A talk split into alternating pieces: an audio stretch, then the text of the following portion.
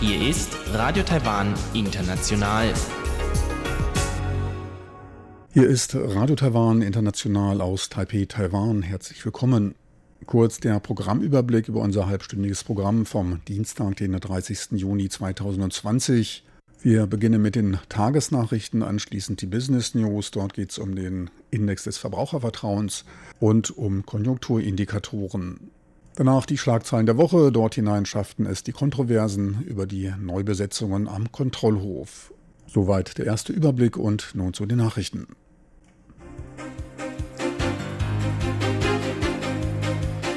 Hier ist Radio Taiwan International mit den Tagesnachrichten vom Dienstag, den 30. Juni 2020. Die Schlagzeilen. Taiwan ist seit heute im 5G-Zeitalter. Und offene Grenzen erhöhen die Gefahr des Ausbruchs einer Epidemie. Präsidentin Tsai Verabschiedung des Hongkonger Sicherheitsgesetzes enttäuschend. Und nun die Meldungen im Einzelnen.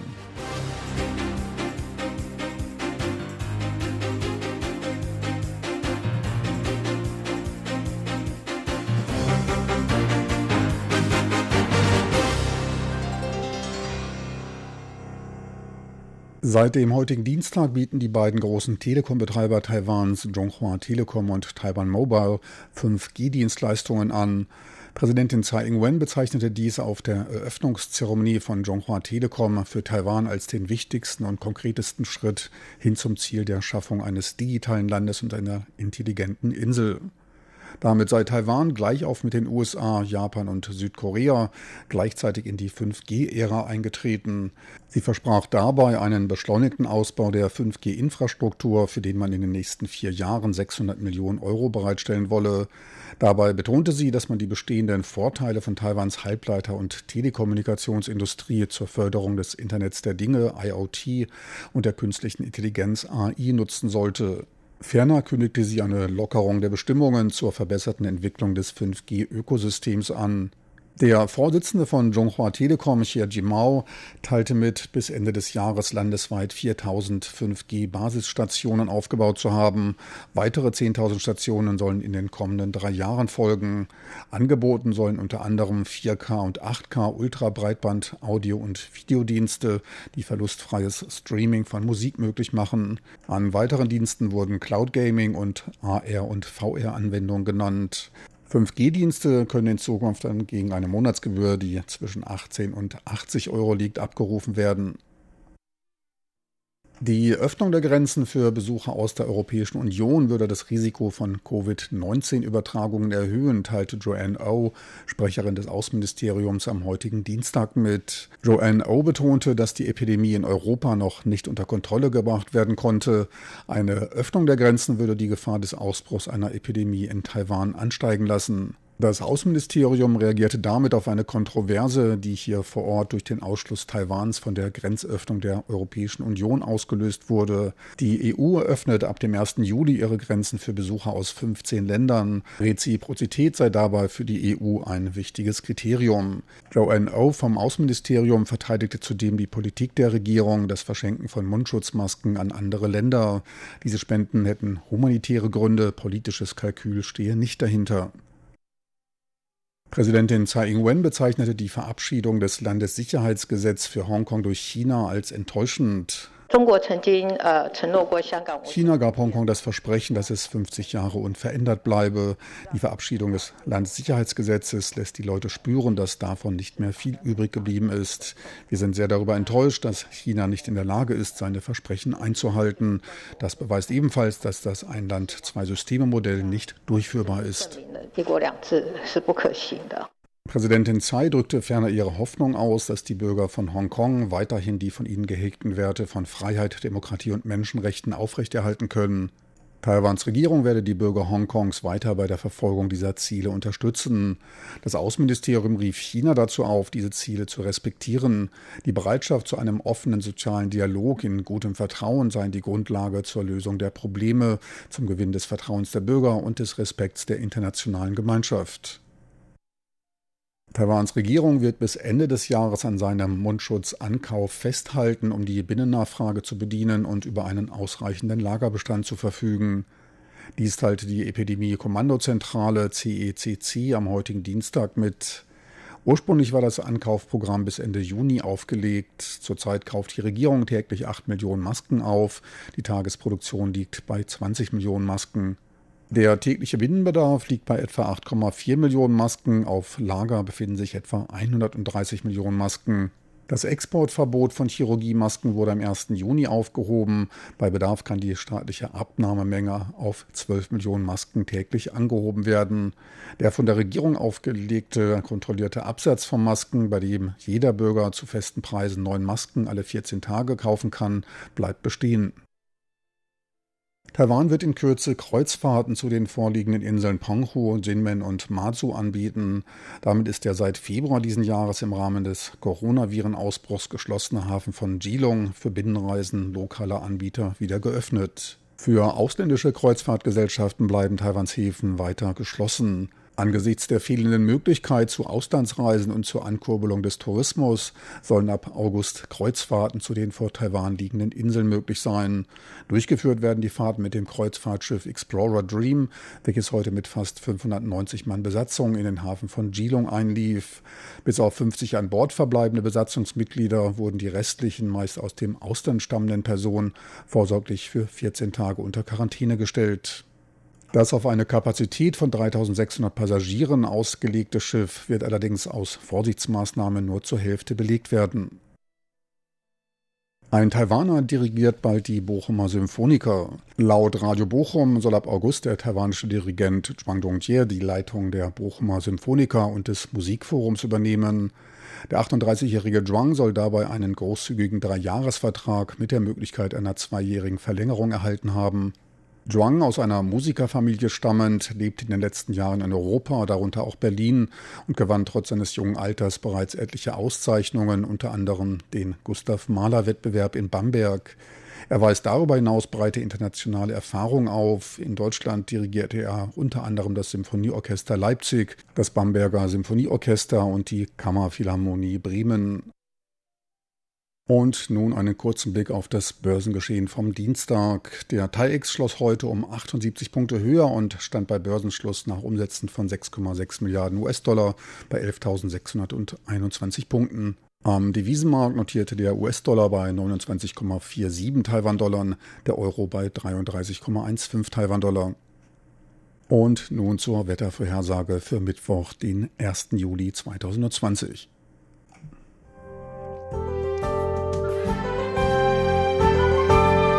Das Wetter.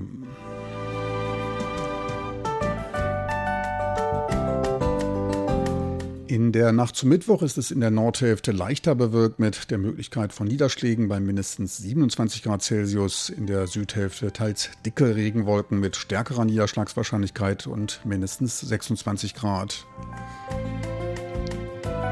Tagsüber lockert es sich im Norden auf, die Sonne zeigt sich, im Süden bleibt es bewölkt und regnerisch, die Höchsttemperaturen schwanken zwischen 32 und 36 Grad. Sie hörten die Tagesnachrichten von Radio Taiwan International vom Dienstag, den 30. Juni 2020.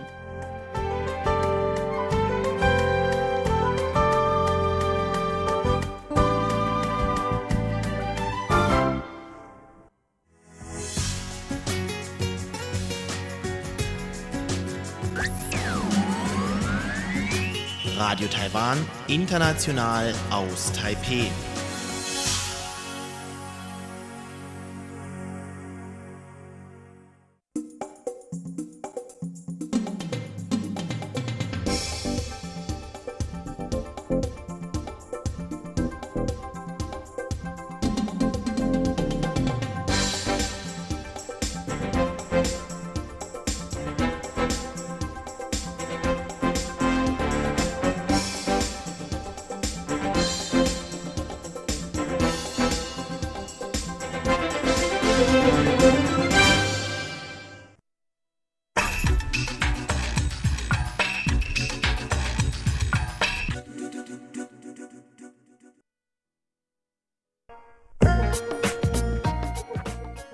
Business News mit Frank Pewitz, Neuestes aus der Welt von Wirtschaft und Konjunktur von Unternehmen und Märkten.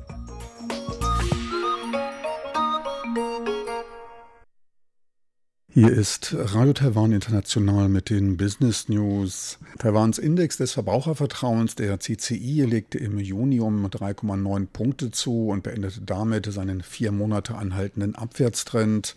Dies teilte das Forschungszentrum für Taiwans Wirtschaftsentwicklung an der staatlichen Zentraluniversität NCU mit. Der Anstieg wurde von allen sechs Subindizes getragen. Der CCI stand im Juni mit 68,77 Punkten, allerdings immer noch deutlich im negativen Bereich. Der Neutralwert liegt bei immerhin 100 Punkten. Ermittelt wird der Index aus der Einschätzung der Bevölkerung hinsichtlich der Preise, des Haushaltseinkommens, der Binnenwirtschaft, der Beschäftigungsmöglichkeiten, der Investitionen am Aktienmarkt und zur Anschaffung langlebiger Konsumgüter in den nächsten sechs Monaten. Am stärksten legte mit 4,7 Punkten die Zuversicht in den Aktienmarkt zu. Der Aktienmarkt machte im Juni immerhin knapp 5 Prozent gut und ist trotz Corona-Krise seit Jahresanfang um knapp 13 Prozent gestiegen. Doch trotz des Anstiegs war das Vertrauen in den Aktienmarkt mit 41,6 Punkten in der Tat recht niedrig, so Dachran Wu vom Forschungszentrum für Taiwans Wirtschaftsentwicklung an der Staatlichen Zentraluniversität. Anlässlich der fehlenden klaren Zeichen eines Nachlassens der Covid-19-Pandemie und eines möglichen Nachlassens der Wirtschaftsaktivität auf globaler Ebene empfahl sie der Regierung, für einen etwaigen hilfsbedürftigen Arbeitsmarkt einige Reserven in der Hinterhand zu halten. Wirtschaftsprofessor Yao Roy von der NCU bewertet den Ausblick für Taiwans Aktienmarkt wegen des Niedrigzinses als nicht schlecht, trotz des Covid-19-Einflusses. Der Markt hätte zudem die negativen Kurse schon eingepreist. Erstmalig stellte das Forschungszentrum in Zusammenarbeit mit dem Immobilienanbieter Taiwan Realty einen Index für die Zuversicht in den lokalen Immobilienmarkt vor, der in Zukunft monatlich separat vorgestellt werden soll.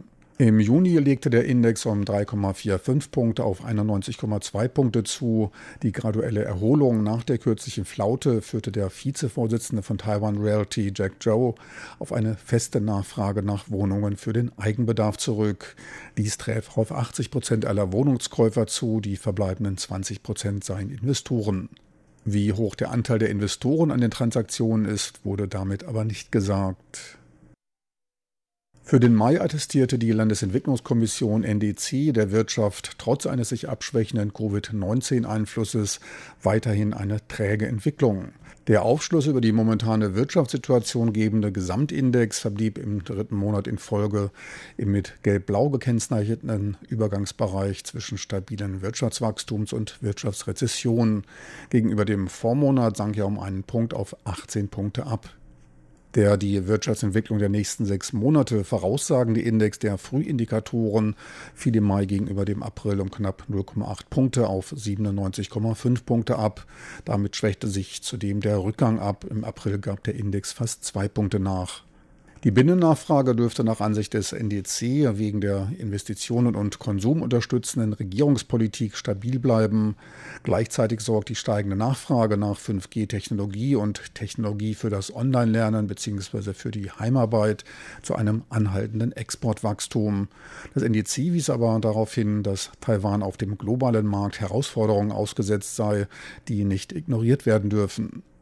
Als Unsicherheitsfaktoren wurden die zunehmenden Spannungen zwischen den USA und China und die Covid-19-Situation genannt. Dies könnte in der zweiten Jahreshälfte Einfluss auf die Wirtschaftsleistung des Landes nehmen. Sie hörten die Business News bei Radio Taiwan International. Die Business News mit Frank Pewitz, Neuestes aus der Welt von Wirtschaft und Konjunktur von Unternehmen und Märkten.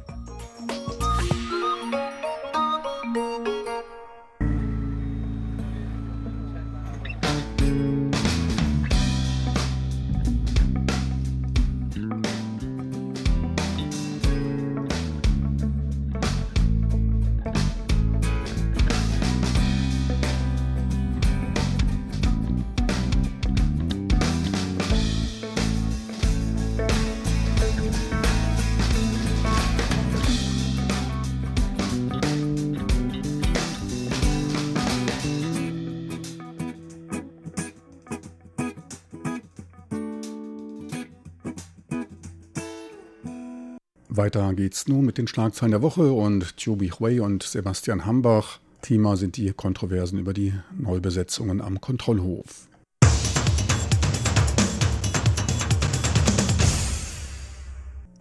Herzlich willkommen, liebe Hörerinnen und Hörer, zu unserer Sendung Schlagzeilen der Woche. Am Mikrofon begrüßen Sie Sebastian Hambach und Chobi Hui. Für Schlagzeilen sorgen in Taiwan derzeit die Nominierungen für den Kontrollhof, ein Organ in Taiwans fünf Gewaltenteilung, die etwas unüblich ist, wenn man sie vergleicht mit anderen Demokratien in der Welt. Aber dieses Organ bleibt eben weiterhin auch in Taiwan bestehen und immer wenn eine neue Regierungspartei an der Macht ist, ein neuer Präsident oder eine neue Präsidentin und die Amtszeiten von den bisherigen Mitgliedern dieses Kontrollhofs auslaufen, dann kann der Präsident, also das Staatsoberhaupt, neue Mitglieder benennen. Und über diese Mitglieder soll dann abgestimmt werden im Parlament.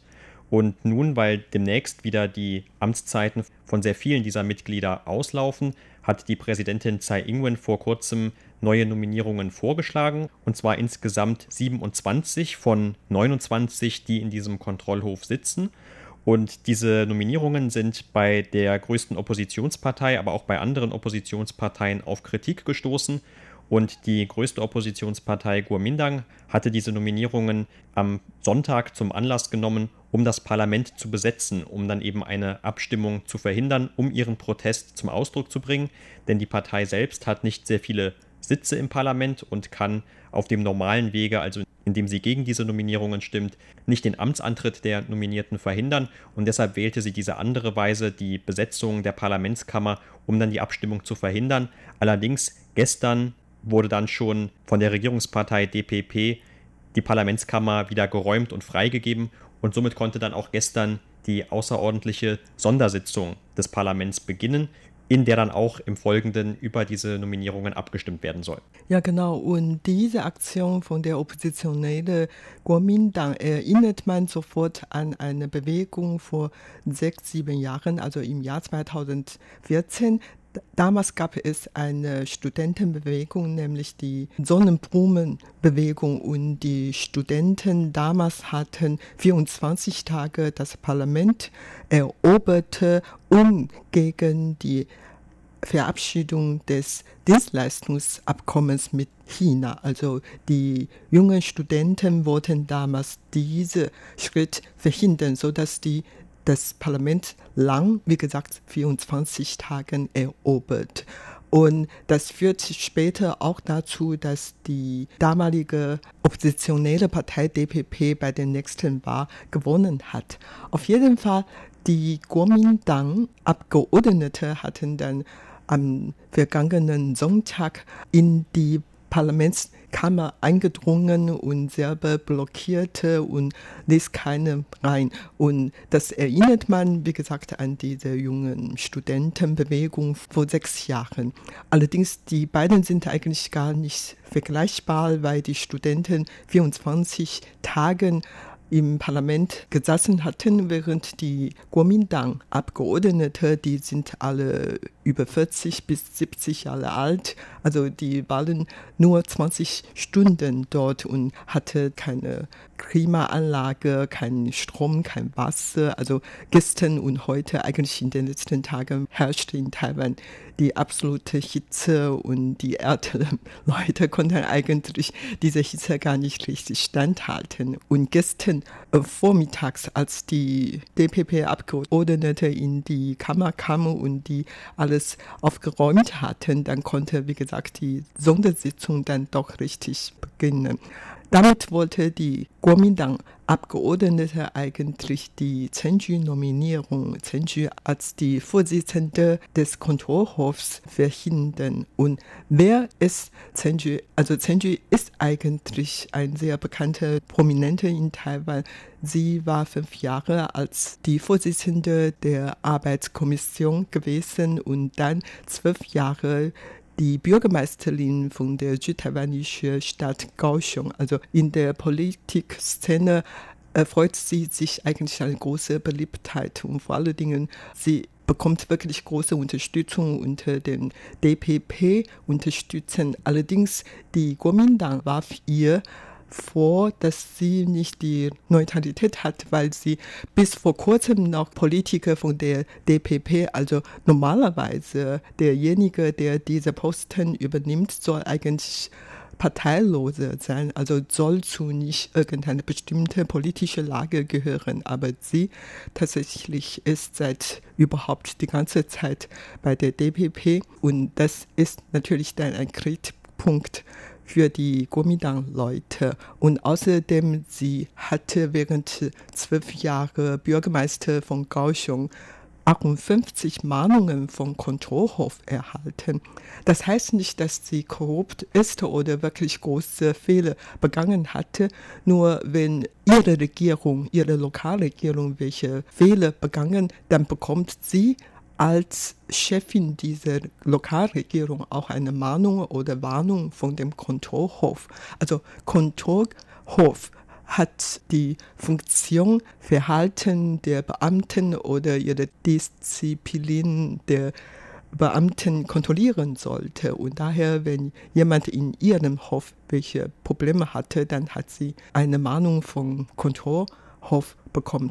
Und deswegen gehen viele Leute davon aus, dass Zenju, wenn sie so viele Mahnungen vom Kontrollhof bekommt, dann soll sie nicht selber diese Kontrollhof verwalten. Und das ist eigentlich der Hauptgrund. Außerdem die Kuomintang warf der DPP vor, dass die DPP, während die noch in der Opposition waren, hatten immer behauptet, dass die Kontrollhof und den anderen Prüfungshof abschaffen möchten. Aber jetzt möchte Tsai Ing-wen dann doch alle Mitglieder ernennen. Und also Tsai Ing-wen hätte das sparen können und sofort die zwei Hofen abschaffen. Das war die Kritikpunkt von der Kuomintang und von anderen oppositionellen Parteien.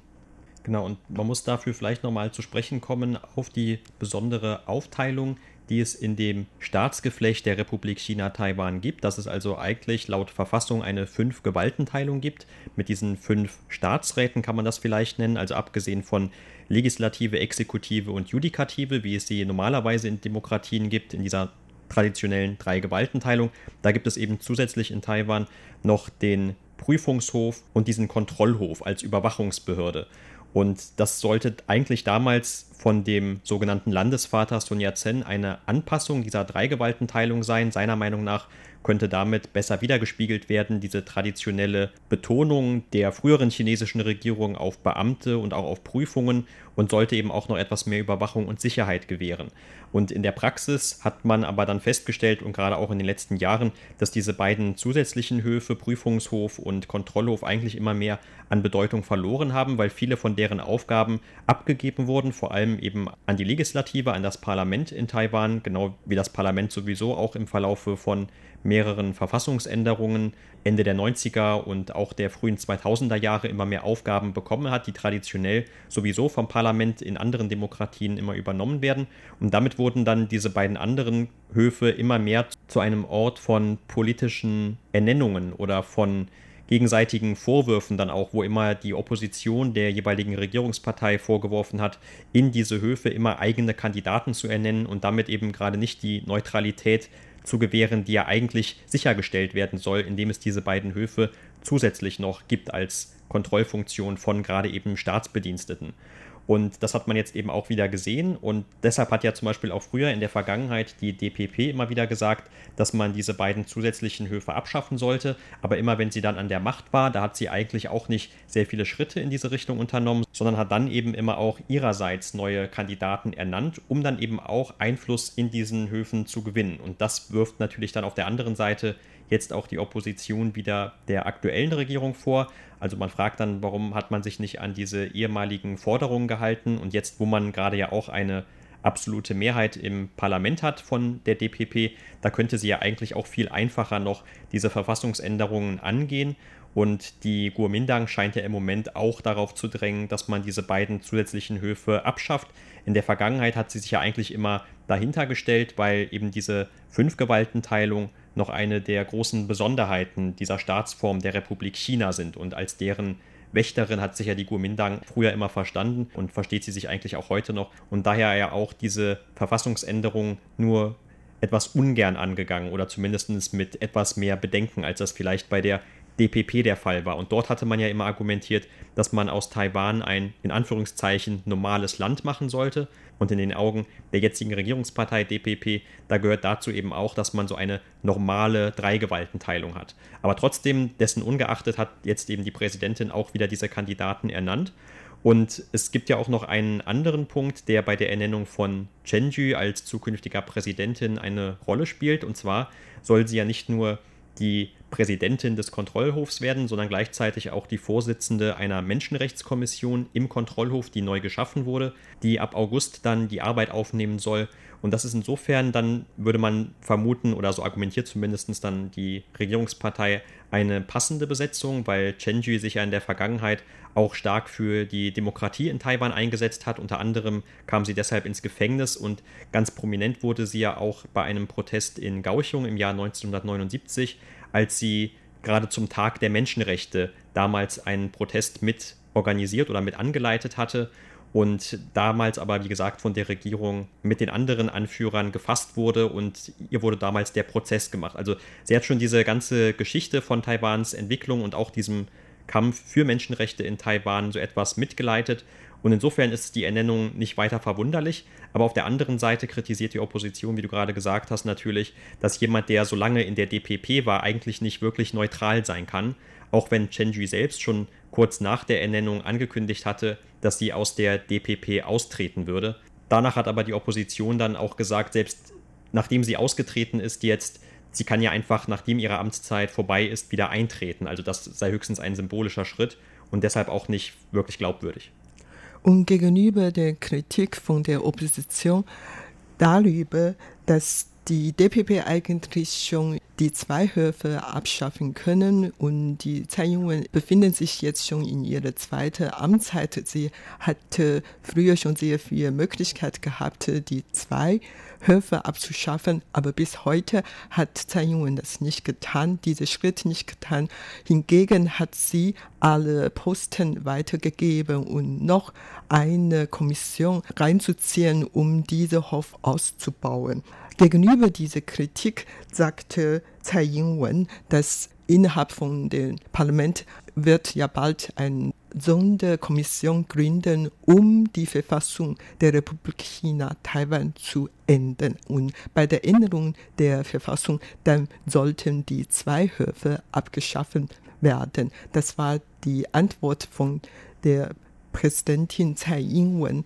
Auf der anderen Seite kritisierte die oppositionelle Kuomintang, dass Tsai Ing-wen eigentlich diese zwei Höfe jetzt schon einfrohen können. Das hat eigentlich auch Beispiele gehabt wegen der Ex-DPP-Präsident Chen Shui-bian. Der hatte damals auch schon die äh, Nominierung hervorgegeben im Parlament. Allerdings seine Nominierung wurden damals von den Parlamentariern abgelehnt. Und damals saßen in der Parlament mehr Kuomintang Abgeordnete als seine eigene Abgeordnete von den DPP, so dass seine Nominierung damals abgelehnt worden ist und die Regierung von der Republik China Taiwan war lange Zeit ohne Funktion von den Kontrollhof und trotzdem hat äh, alles gut funktioniert und viele haben dann jetzt äh, Tsai Ing-wen, Präsidentin, dazu beraten, dass sie eigentlich auch nach diesem Beispiel machen. Also sie muss nicht wirklich dann diese Nominierung vorgeben. Das sei unnötig gewesen. Allerdings Tsai Ing-wen hat, wie gesagt, gemeint, dass sie wegen der Vorschrift in den Verfassung und daher muss sie dann doch ihre Arbeit tun, ihre Aufgabe erfüllen und dann so viele Leute nominieren. Und auch die andere oppositionelle Partei New Power Party meint, dass eigentlich bei dieser Nominierung noch mehr Anhörungen stattfinden sollten. Und bei der Prüfung dieser einzelnen Mitglieder soll auch noch ein bisschen länger dauern, damit das Volk diese Leute richtig mal kennenlernen und wissen, ob die eigentlich qualifizierte für diesen Posten oder nicht. Das war's für heute in unserer Sendung Schlagzeilen der Woche. Vielen Dank für das Zuhören. Am Mikrofon waren Sebastian Hammer und Chobi Hui. Meine lieben Zuhörer, so viel für heute vom Dienstag, den 30. Juni 2020. Besten Dank fürs